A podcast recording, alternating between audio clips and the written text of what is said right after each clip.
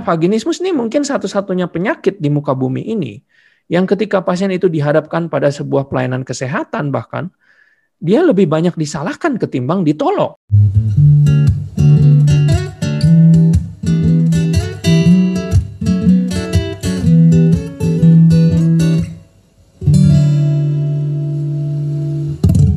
Relatif Perspektif Podcast adalah podcast yang bertujuan menjadi jembatan agar masyarakat luas paham akan isu kesehatan. Visi kami supaya kesehatan tidak lagi eksklusif hanya dibicarakan mereka yang menggeluti profesi sebagai tenaga medis saja. Episode baru akan terbit setiap hari Minggu. Temukan kita lebih jauh di Instagram at relatif.perspektif. Perkenalkan, saya Dr. Sheila Putri Sundawa, klinisi dan pemerhati isu kesehatan masyarakat yang akan memandu jalannya podcast ini. Dengarkan sampai selesai karena di setiap akhir episode ada rekomendasi film dan buku dari kami.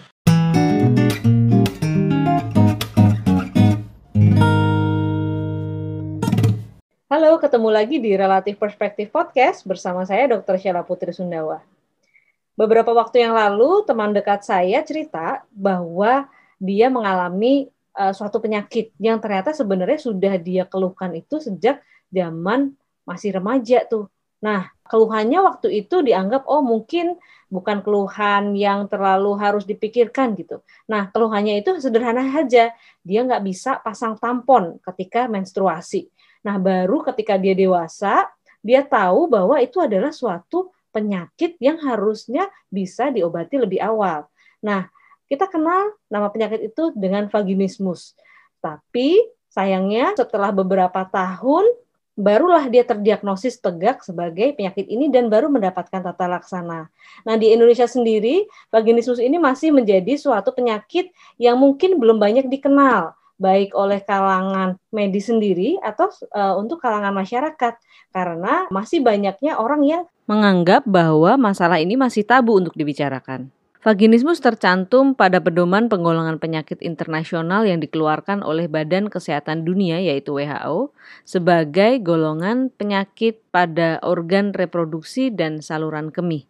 Dalam hal ini, organ yang terkena gangguan adalah vagina. Nah, hari ini saya akan berbincang dengan Dr. Robi Asri Wicaksono, spesialis obstetri dan ginekologi, dokter spesialis kandungan yang berpraktek di RSIA Limnyati Bandung dengan peminatan di bidang vaginismus dan sehari-hari sering sekali bertemu dengan pasien-pasien dengan keluhan seperti ini.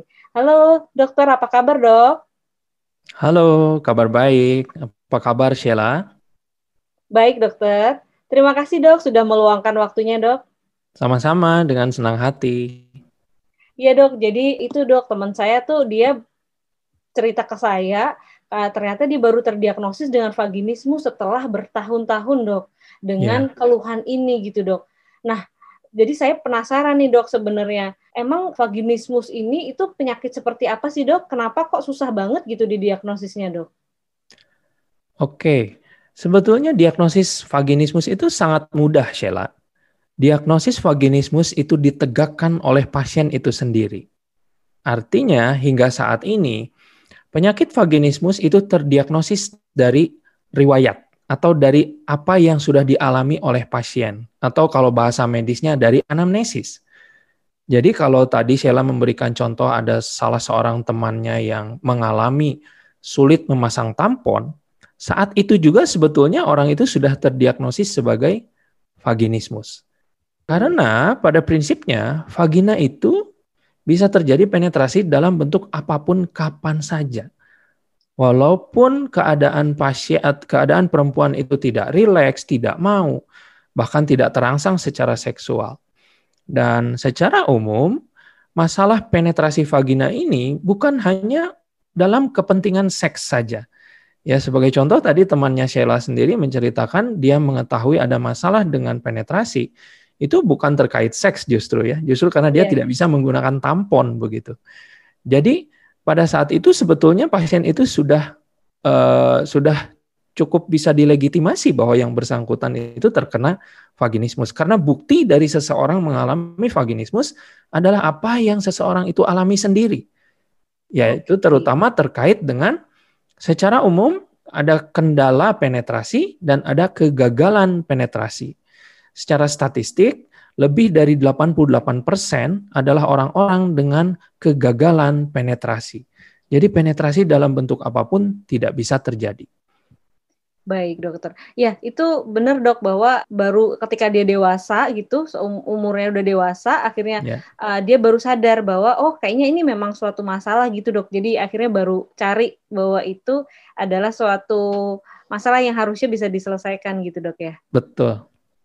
Nah dok kalau untuk di Indonesia sendiri dok sebenarnya sudah uh, cukup banyak nggak sih dok orang yang mulai sadar bahwa vagina yang tidak bisa dimasukkan baik itu oleh pemeriksaan seperti uh, apa namanya pap smear atau yeah. tampon atau saat penetrasi seksual gitu dok itu suatu masalah itu sudah mulai banyak nggak sih dok soalnya um, pengalamannya kan kalau teman saya cerita katanya sebenarnya dia waktu itu pernah kayak ngeluh tapi oh ya uh, di beberapa dokter mungkin dianggapnya oh uh, ya nanti di ini dilihat lagi untuk beberapa minggu ke depan gitu dok. Jadi sebenarnya kalau uh, secara di Indonesia sendiri ini untuk masyarakat sendiri apakah sudah mulai banyak sih dok yang yang paham tentang masalah ini dok?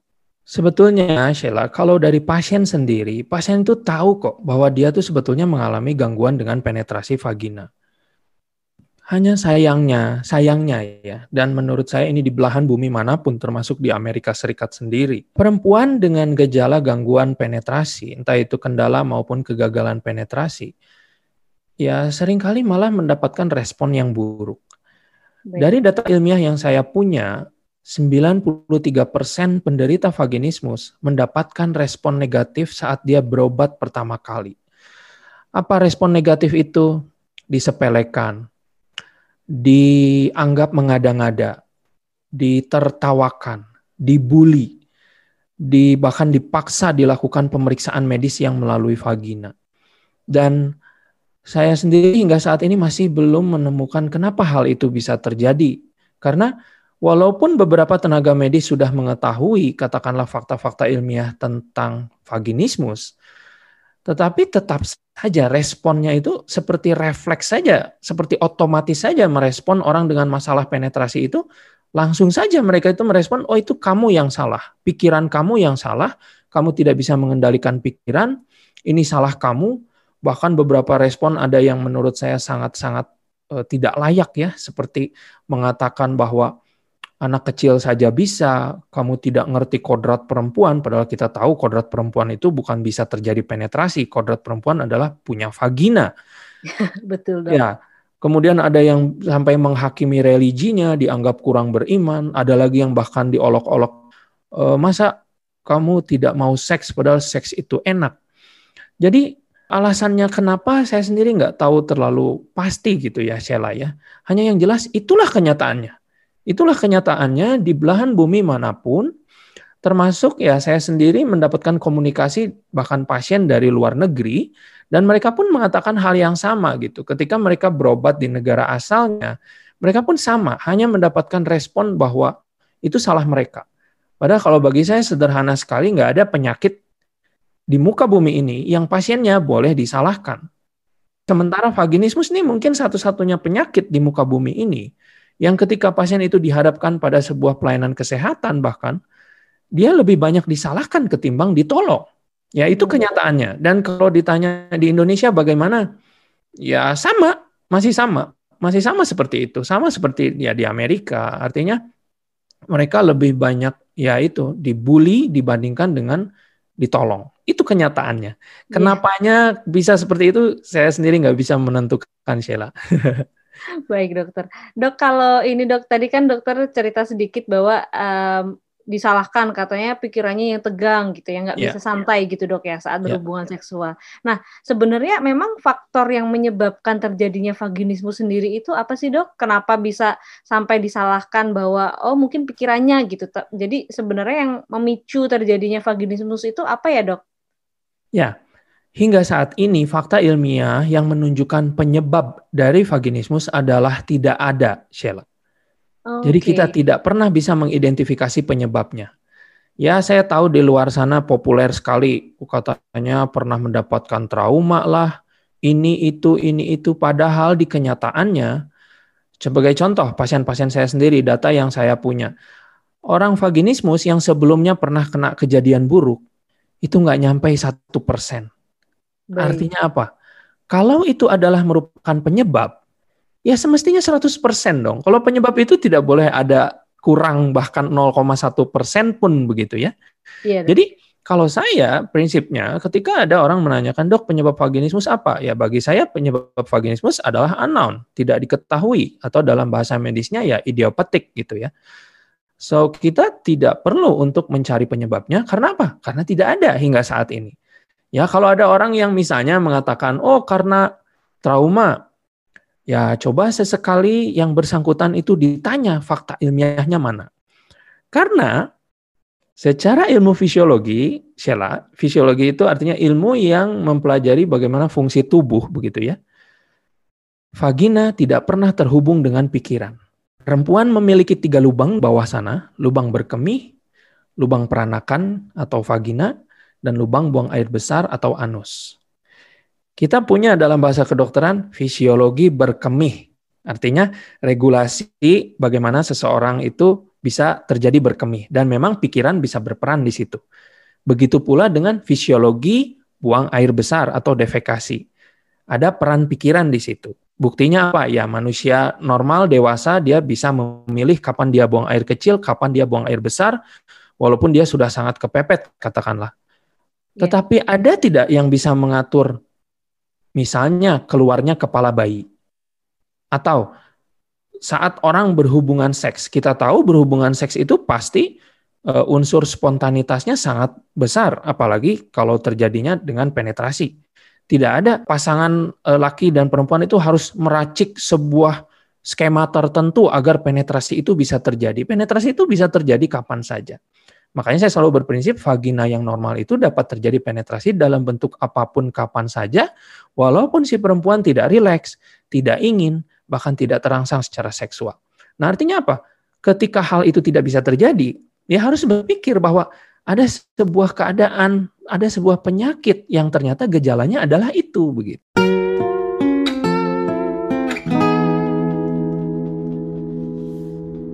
Jadi sebenarnya kita sampai sekarang juga nggak tahu dok ya kenapa bisa kayak gitu ya dok ya? Iya, iya, iya betul. Nah, Jadi nah. tidak ada penyebab vaginismus.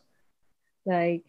Nah ini yang menarik nih dok untuk diketahui. Jadi um, untuk banyaknya mungkin di Indonesia utamanya ya dok di perempuan di sini kan uh, budayanya mungkin nggak pakai tampon satu dok.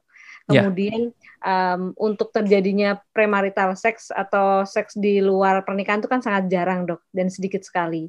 Ya, dan akhirnya um, mungkin vaginismus ini yang diketahui pun agak jadi terlambat ya dok ya setelah dia usianya dewasa begitu ketika mencoba untuk penetrasi. Nah pertanyaan saya dok, ketika uh, mereka mungkin belum tahu bahwa mereka punya penyakit ini dok uh, vaginismus ya. dalam dirinya ini kemudian ketika akhirnya mereka dewasa dan punya masalah ini bagaimana mereka akhirnya bisa sadar gitu harusnya oh harusnya saya harus mulai sadar nih kalau saya mungkin punya penyakit ini apakah harus beberapa kali mencoba penetrasi uh, baru berpikiran bahwa oh ini saya vaginismus atau sejak mungkin baru pertama kali atau kedua kali melakukan hubungan seks dan terjadi kesulitan penetrasi itu harus sudah bisa berpikir ke arah itu, Dok. Baik, agak panjang ya penjelasan saya. Karena begini Sheila, terkait dengan penetrasi vagina, apa pun itu bentuknya ya, itu adalah prerogatif dari perempuan itu sendiri. Kita sendiri di dunia medis, saya khususnya, saya tidak menghakimi pasien saya atas dasar kapan dia melakukan aktivitas seks, apakah dalam pernikahan ataupun tidak. Dan pada kenyataannya, saya agak kurang uh, cocok dengan statement tadi uh, Sheila bilang bahwa premarital seks di kita ini sedikit, uh, kenyataannya tidak begitu. Cukup banyak pasien yang uh, berkonsultasi dengan saya, dan dia sendiri memang pada saat itu melakukan aktivitas seks sebelum dia melakukan pernikahan. Jadi bagi kami eh, tenaga medis terkait dengan aktivitas seksual tidak urusan mau dia menikah ataupun dia tidak menikah karena pernikahan tidak mempengaruhi konsekuensi tubuh ataupun konsekuensi medis. Ya, jadi eh, diketahuinya seseorang mengalami vaginismus itu adalah murni prerogatif yang bersangkutan. Artinya, kapan dia melakukan aktivitas seks? Tentu prerogatif yang bersangkutan. Jadi kita nggak bisa menentukan bahwa oh seandainya dia seolah-olah ya, seandainya dia melakukan mencoba-coba hubungan seks lebih awal, maka itu akan lebih baik. Kan tidak seperti itu. Kita tidak bisa menyarankan hal itu kepada perempuan gitu karena ya menurut saya itu bertentangan dengan fakta ilmiah kedokteran bahwa seolah-olah kita harus mengatur kapan seseorang untuk melakukan hubungan seks. Ya. Nah, kemudian yang terbanyak memang dari aktivitas seks. Kita nggak bicara pernikahannya ya, Sheila ya. Yang terbanyak memang dari aktivitas seks. Nah, betul tadi dikatakan di Indonesia yang menggunakan tampon itu jarang, tapi bukan berarti tidak ada. Saya sendiri sudah cukup banyak mendapati pasien yang memang dia belum aktif secara seksual, tapi dia mau menggunakan tampon dan ternyata dia tidak bisa. Ya, nah kemudian selain dari tampon dan seks, ada juga mungkin beberapa kondisi yang secara medis dia memerlukan pemeriksaan-pemeriksaan medis yang melalui vagina. Nah, di ketiga momen itulah kita bisa tahu seseorang itu mengalami vaginismus atau tidak. Jadi tidak perlu menunggu pernikahan, tapi bukan juga kita menyuruh mereka untuk coba-coba penetrasi. Ya, jadi makanya kalau ada pasien ditanya ke saya, e, dok, gimana caranya saya tahu nih saya akan kena vaginismus atau tidak? Jawaban saya sederhana, bila Anda saat ini belum aktif secara seksual, belum membutuhkan penetrasi seksual, belum membutuhkan pemeriksaan medis yang melalui vagina, Anda pun bukan pengguna tampon, ya Anda tidak perlu memikirkan apakah Anda akan terkena vaginismus ataupun tidak. Karena diketahuinya seseorang mengalami vaginismus memang betul dari bukti bahwa dia bermasalah dengan penetrasi vaginanya. Tapi kapan dia melakukan itu, itu betul-betul di luar wewenang kita. Nah, dikaitkan lagi dengan fakta bahwa penyebab vaginismus itu belum belum diketahui secara jelas, secara fakta ilmiahnya. Jadi kita pun tidak bisa menentukan faktor resiko ataupun cara pencegahan ataupun deteksi dini. Kita tidak bisa. Ya, kita tidak bisa uh, menyuruh orang, "Dok, gimana nih saya belum nikah, tapi saya ingin tahu ini saya vaginus atau enggak." Rasanya tidak etis sekali kalau kita bilang, "Ya udah kamu lakukan aja seks pranikah untuk mencoba kamu ada masalah penetrasi atau tidak." Karena balik lagi itu wewenang dia. Atau kita malah bilang, "Coba aja pap smear." ya balik lagi kalau dia tidak ada indikasi medis kenapa dia harus melakukannya gitu atau misalnya ya orangnya punya keyakinan dia nggak mau pakai tampon ya kita nggak bisa suruh dia pakai tampon gitu untuk untuk mengetahui dia vaginismus atau tidak jadi kalau bagi saya justru ya yang paling tahu keadaan vaginismus adalah pasien itu sendiri dan kapan dia akan mengetahuinya itu murni prerogatif dia sendiri jadi kalau bagi yang belum membutuhkan penetrasi vagina ya dia tidak perlu mengkhawatirkan apakah dia terkena vaginismus atau tidak. Baik dok, jadi eh, itu tadi dok ya bahwa eh, itu semuanya adalah hak dari perempuan itu sendiri. Betul. Sehingga apa pun uh, aktivitas seksualnya, kemudian pilihan misalnya uh, untuk uh, menggunakan tampon atau pemeriksaan pap smear dan selanjutnya itu tidak menentukan bahwa itu harus uh, didahulukan begitu ya. Iya, iya, iya. Dahulu uh, biar ketahuan lebih cepat gitu ya. Ya, dok, ya? tidak ada seperti itu, tidak, tidak ada deteksi ada, dini ya.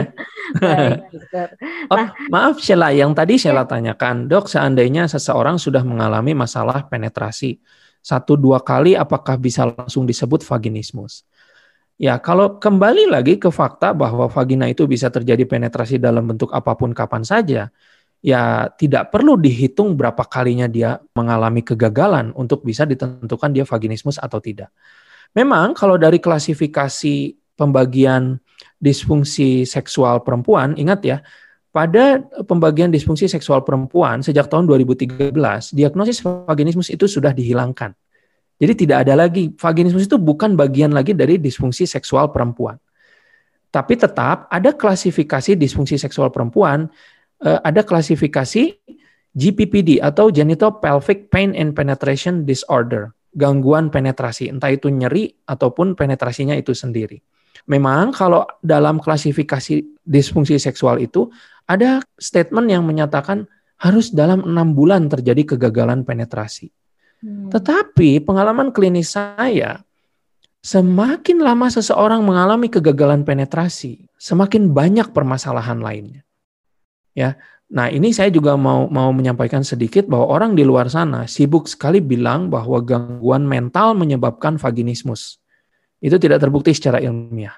Yang justru terbukti secara ilmiah dan secara empiris adalah vaginismus lah yang menyebabkan seseorang penderita itu mengalami gangguan mental ataupun psikis. Jadi ada dulu vaginismusnya. Dialami dulu masalah-masalah penetrasinya sehingga dia mengalami gangguan psikis. Ya, jadi tolong jangan dibalik karena memang juga tidak ada hubungannya dari pikiran ke vagina. Jadi kalau saya sendiri menyarankan uh, bila Anda memang sudah jelas mengalami, artinya Anda mengetahui sendiri, ya silakan melakukan upaya pengobot, pengobatan. Justru jangan ditunda-tunda begitu. Baik dok, jadi kalau udah curiga langsung uh, berobat gitu ya dok ya? Ya, karena lebih cepat jangan, lebih baik.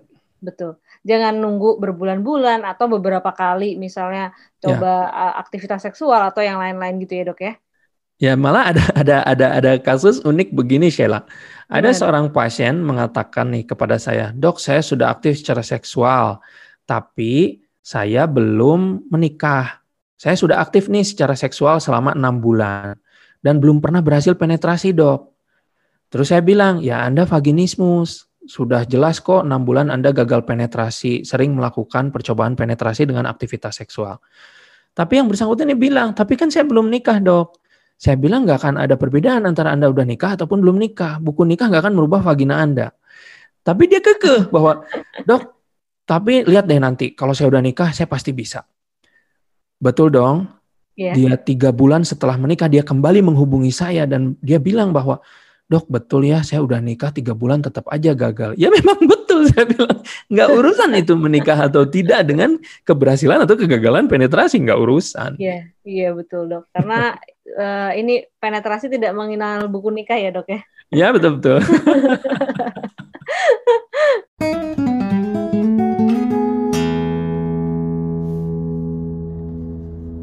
Masalah psikologis itu sebenarnya adalah dampak dari ya.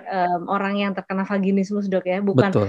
Oh, karena psikologis dulu terus akhirnya jadi vaginismus gitu ya. itu yang ya. belum pernah ada buktinya nah ya. sebenarnya selain dampak dari psiko uh, dampak uh, medis gitu uh, tidak bisa penetrasi sampai ke dampak psikologis ada lagi nggak sih dok di pengalaman dokter sebagai yang sering Uh, menangani pasien dengan vaginismus yang sering menjadi uh, apa namanya ya, seperti dampak lain yang terjadi ketika orang tersebut mengalami vaginismus, dok.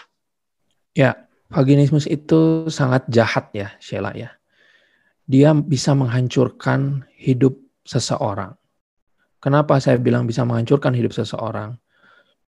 Ini yang saya hadapi sendiri sehari-hari. Yang pertama, vaginismus bukan hanya soal penis tidak bisa masuk bukan hanya soal seks yang tidak paripurna. Oke, betul, seks tidak paripurna. Walaupun kalau kita bicara orgasme pada laki dan perempuan, mereka berdua tetap bisa orgasme walaupun penetrasi tidak terjadi. Itu yang pertama. Kemudian berikutnya, jelas masalah secara medis bahwa seseorang tidak bisa dilakukan pemeriksaan-pemeriksaan yang melalui vagina. Contoh paling sederhana, orang keputihan tidak bisa dilakukan pemeriksaan cocor bebek. Dia harus pap smear, cocor bebek pun tidak bisa. Dia ada gangguan haid, USG transvaginal tidak bisa masuk. Dia ada tumor di, di, di, di organ organ uh, reproduksinya, pemeriksaan dalam oleh dokter juga tidak bisa terjadi. Jadi artinya secara medis pun orang ini menghadapi banyak masalah karena proses penentuan penyakit organ-organ reproduksi bahkan proses tindak lanjutnya itu hampir mutlak memerlukan penetrasi vagina. Dan pada orang vaginismus, sebagai contoh, Orang vaginismus terkena kista, endometriosis, kista coklat. Oke, mungkin diagnostik kistanya sendiri bisa tahu dari USG dari perut doang. Tapi follow up setelah dilakukan itu pasti membutuhkan USG transvaginal. Belum lagi berlanjut kalau ke urusan program hamil bagi yang ingin punya anak. Itu masalah medis sudah jelas. Nah, masalah psikis itu ke yang pribadinya si pasien itu sendiri. Eh, Nanti sebentar lagi keluar makalahnya ya dari sejawat saya, eh, psikiater yang kami bersama-sama menangani pasien vaginismus. Bahwa memang betul bukan bukan masalah psikis menyebabkan vaginismus, terbalik. Orang ini ngalamin dulu vaginismus. Dan karena respon orang sekitar itu boleh dibilang buruk terhadap orang vaginismus, dia justru mendapatkan trauma dari orang sekitar, trauma dari tenaga medis, dan trauma-trauma itulah yang makin memperburuk masalah-masalah psikisnya seperti kecemasan, depresi, panik, itu jelas. Itu secara pribadinya. Dan jangan lupa adalah secara sosialnya. Ya, ya mungkin Sheila juga sudah baca ya beberapa informasi tentang nasib buruk penderita vaginismus. Dari mulai diperlakukan buruk oleh orang sekitar, dianggap tidak mau bekerja sama, kena trauma medis, dapat stigma dari sosial. Katakanlah kalau dia menikah, dia bisa, katakanlah seorang perempuan bisa dalam tanda petik dibunuh karakternya karena mengalami vaginismus, padahal dia butuh bantuan bukan bukan butuh disalahkan begitu. Karena kalau memang menyalahkan bisa menyembuhkan vaginismus, penyakit ini sudah punah sejak dulu. Karena apa? Respon orang 90% adalah menyalahkan kok. Lah kalau memang menyalahkan itu bisa menyembuhkan, ya dari dulu sudah punah gitu. Karena semua orang menyalahkan penderita vaginismus. Jadi dampaknya itu luar biasa, luar biasa mengerikan. Dan ini sangat berkaitan erat dengan kemandirian perempuan serta pemberdayaan perempuan. Sangat kompleks ini. Artinya perempuan bisa dalam keadaan yang sangat-sangat tidak berdaya ketika orang sekitarnya itu pemahaman tentang vaginismusnya sangat salah. Ya sebagai contoh, eh, dia bisa ya katakanlah bercerai dan menikah itu kan bukan wewenang kita sebagai tenaga medis ya, tetapi itu kan bagian dari dari konstruksi sosial juga begitu. Ya dia bisa uh, seolah-olah dia boleh diperlakukan buruk karena dia tidak bisa dilakukan penetrasi. Itu mengerikan sekali. Bahkan ada yang sampai misalnya keluarga si suami memang menyediakan perempuan lain untuk si padahal masih dalam status menikah itu sangat mengerikan begitu kalau kalau kalau mendengar apa yang mereka sampaikan karena mereka mengalami vaginismus. Jadi saya selalu bilang vaginismus ini jahat sekali, jahat sekali karena sudah pasiennya menderita, orang sekitar tidak mau memahami, malah memberikan serangan, malah memberikan tuduhan yang sangat salah sudah begitu secara sosial juga dia tidak bisa tidak bisa berdaya, tidak bisa berbuat apa-apa, malah juga ikut menyalahkan. Belum lagi bicara area tenaga medis. Jadi memang kasihan nasibnya, kasihan sekali. Jadi bukan hanya sekedar tidak bisa penetrasi, oh ya udah seolah-olah cuman nggak bisa nge-seks gitu. Oh tidak, tidak sesederhana itu. Berarti benar-benar satu masalah medis yang dampaknya nggak cuman medis, tapi psikis juga sosial untuk kehidupan orang tersebut ya dok ya, sangat luas Betul. gitu dok ya. Dan ada satu tambahan lagi Sheila. Iya dok. Yang ternyata saya juga baru mengetahuinya. Selain dari pasien yang mengalami stigma, ternyata orang yang membantu orang vaginismus pun mengalami stigma. Oke. Okay. orang yang membantu orang vaginismus pun diperlakukan sangat buruk baik okay. itu tenaga medis oleh sejawatnya, keluarga oleh orang sekitarnya. Jadi jangan salah. Bahkan saya dengan sejawat saya yang psikiater itu bilang perasaan baru ini penyakit yang dokter yang bantuinnya aja tuh dapat stigma gitu. Padahal itu kan kenyataannya. Jauh ya dok ya hubungannya gitu. Maksudnya ya Mungkin apa itu mungkin nggak sih dok? Sebenarnya stigmanya itu karena orang nggak terlalu paham dengan penyakit ini dok. Jadi semuanya jadi disalahin gitu dok. Penderita Awalnya saya kira seperti itu. Awalnya saya kira hanya sekedar tidak paham vaginismus. Iya. Yeah. Tapi menurut saya ini bukan hanya sekedar tidak paham. Karena yang paham pun masih tetap bisa berbuat tidak manusiawi. Saya selalu bilang ini adalah sebuah kekeliruan mendarah daging yang menganggap bahwa orang vaginismus itu adalah orang yang bersalah. Ini kekeliruan mendarah daging. Yang saya bilang kenapa orang yang membantunya pun ikut disalahkan, padahal sudah jelas penderita itu sudah sembuh, tetapi orang yang membantunya masih ikut juga disalahkan. Padahal yang bersangkutan ini tahu fakta ilmiahnya, dia bisa baca kok. Tapi tetap saja perlakuannya seperti itu. Makanya saya, saya sendiri nggak tahu kalau ditanya, dok kenapa sih gini banget respon orang terhadap penderita vaginismus? Ya saya cuma bilang, saya nggak tahu ya kekeliruan mendarah daging atau misogini. Misogini ternyata pelakunya sesama perempuan juga kok banyak. Itu kenyataannya. Ya misogini barangkali ya kalau kita mau bicara yeah, dari sudut, sudut uh, psikologi dan konstruksi sosial masyarakat. Misogini menurut saya ini. Ini kompleks banget gitu dok. Betul, uh, betul, ini. betul, betul. Mungkin kelihatannya masalahnya sederhana, diagnosisnya ya. nggak susah. Betul. Kemudian juga semua orang bisa mungkin mendiagnosisnya, tapi ternyata Betul. permasalahannya nggak sesederhana menemukan penyakit lalu udah selesai. Ternyata yeah. banyak sekali masalah yang kemudian ditimbulkan gitu ya dok. Betul. Jadi kalau untuk penyembuhannya sendiri nih dok, sampai saat ini sudah ada belum sih dok obatnya dok? Kalau obat tidak ada, tapi penderita vaginismus bisa sembuh. Oke. Okay. Ya. Penderita vaginismus bisa sembuh. Dan saya bicara seperti ini bukan atas nama pribadi saya, tapi atas nama fakta ilmiah atas nama evidence-based medicine, bukan atas nama Dr. Robi SPOG. Jadi artinya, kalau orang bertanya, dok nyembuhin vaginismus itu bagaimana? Jawabannya hanya satu, dilatasi. Tidak ada pil ajaib untuk vaginismus. Silahkan cari saja tuh jurnal-jurnal medis atau clinical trial yang menyatakan obat X bisa menghasilkan keberhasilan penetrasi. Tidak ada. Begitu pula dengan intervensi psikologis. Nah, orang kan di luar sana cukup populer ya. Seorang penderita vaginismus, katakanlah, oke okay, kamu vaginismus, benerin deh pikirannya. Yeah. Coba ditanya balik tuh sama yang nyuruh benerin pikirannya. Mana sih jurnal medisnya yang menyatakan sekian orang vaginismus diintervensi unsur psikisnya lantas menghasilkan angka keberhasilan penetrasi. Cari deh.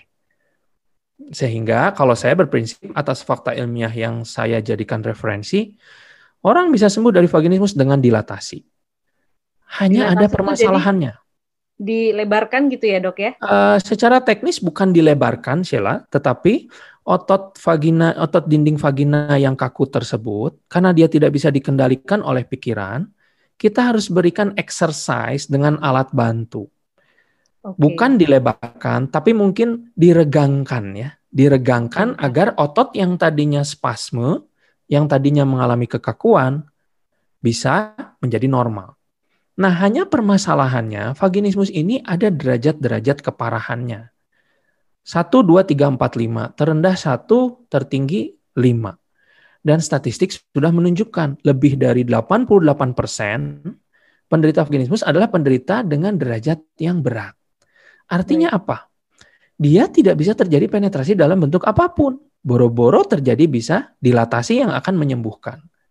Sehingga pada referensi ilmiah yang saya punya, eh, mentor saya di Amerika Serikat, beliau menemukan sebuah prosedur yang di situ melibatkan berbagai macam modalitas dengan hasil yang sangat menggembirakan.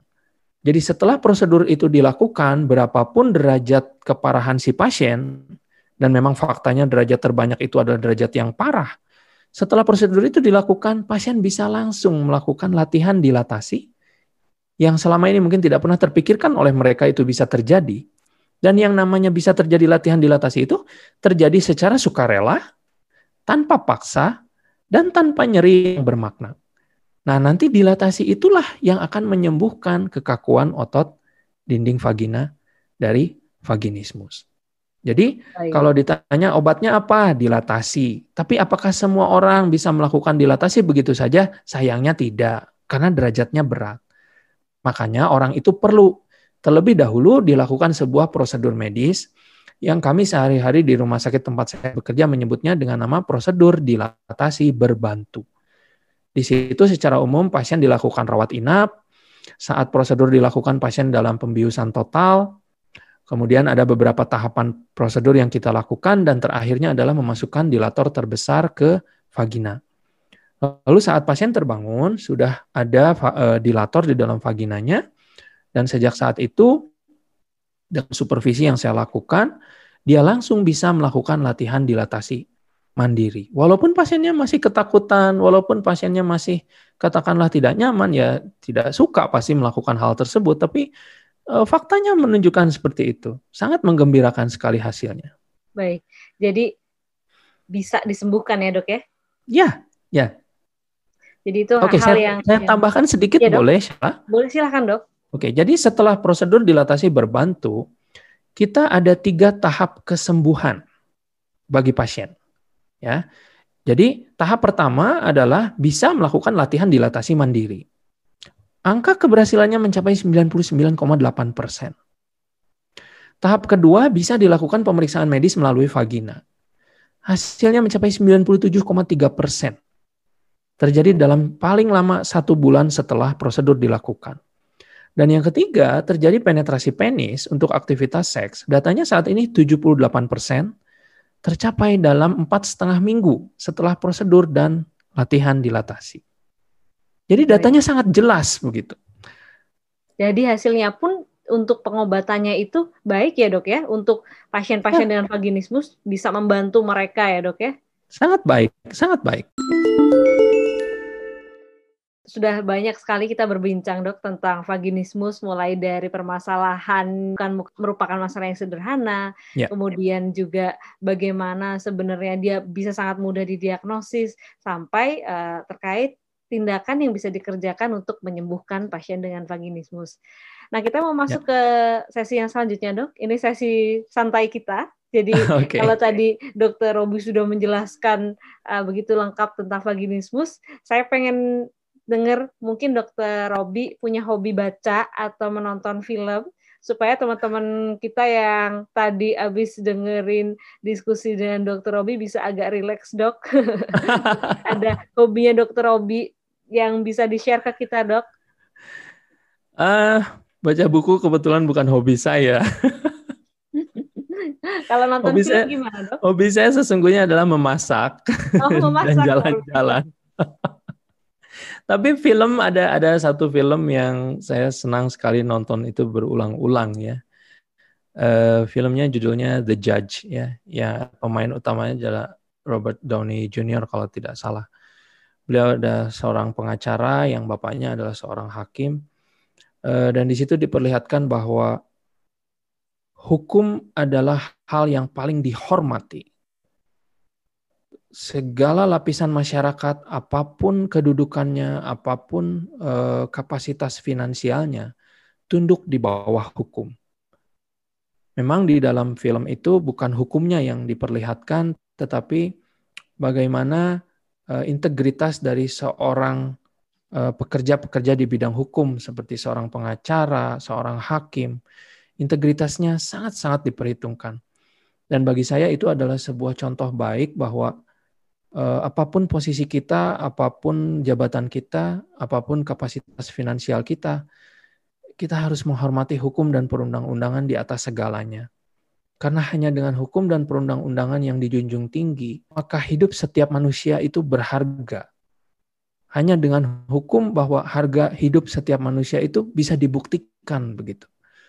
Nah, di situ juga memang ada bumbu-bumbu bagaimana relationship seorang anak dengan ayahnya yang mungkin sejak kecil tidak mendapatkan perlakuan yang baik eh, dan eh, itu juga memberikan pelajaran buat saya bagaimana saya harus mengurus anak saya dengan lebih baik lagi agar anak saya tidak perlu mengalami hal yang sama apabila seorang orang tua memperlakukan anaknya dengan buruk eh, pada masa lalunya begitu.